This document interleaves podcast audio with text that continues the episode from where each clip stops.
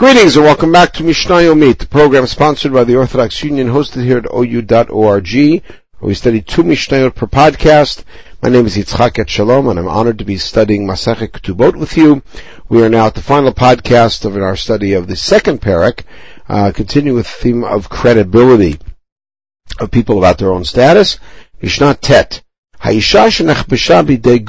a woman was taken captive by non-Jews, but the issue here is that she was taken captive by, it sounds like bounty hunters or something akin to that.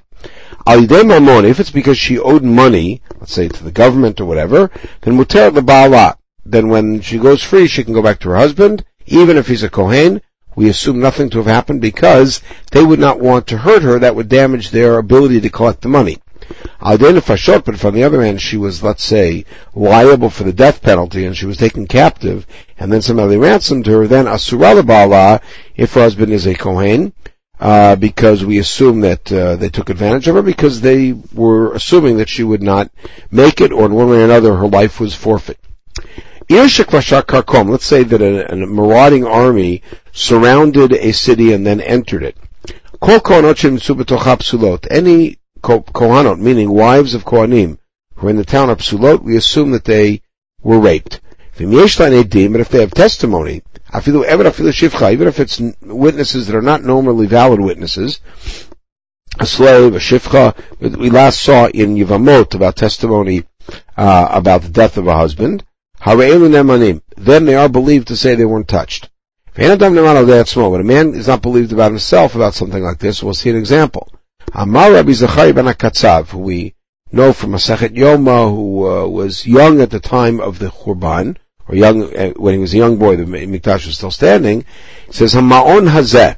He takes an oath by the Mikdash. He's talking here about the destruction of Shalim.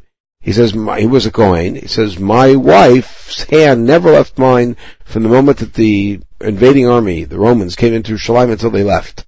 Meaning, I'm testifying she wasn't touched. That small person cannot testify about himself, and you're essentially testifying to benefit yourself. Alright, the last Mishnah,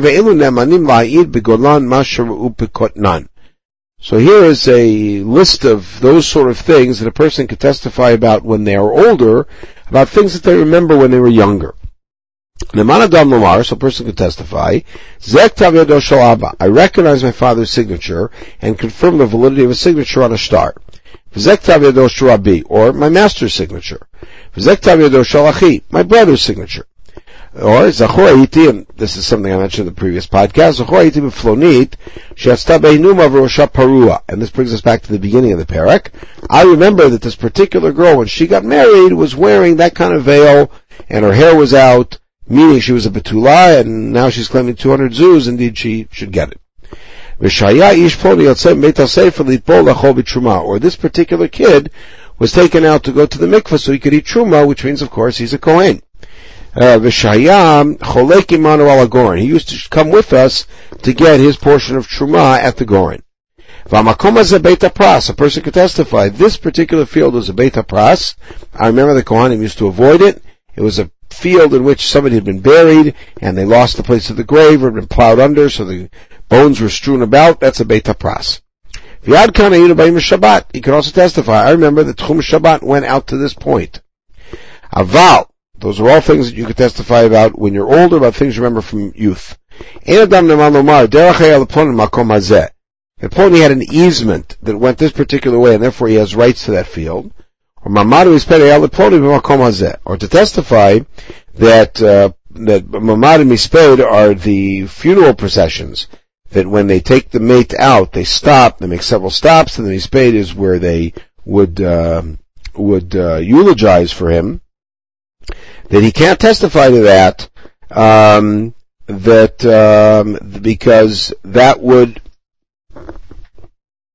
that that would indicate that that, that family owned that particular uh, place, and therefore, since in both of those last cases about the easement and the derech, um, that uh, that it is uh, a financial issue because then it's a claim that it belongs to that family.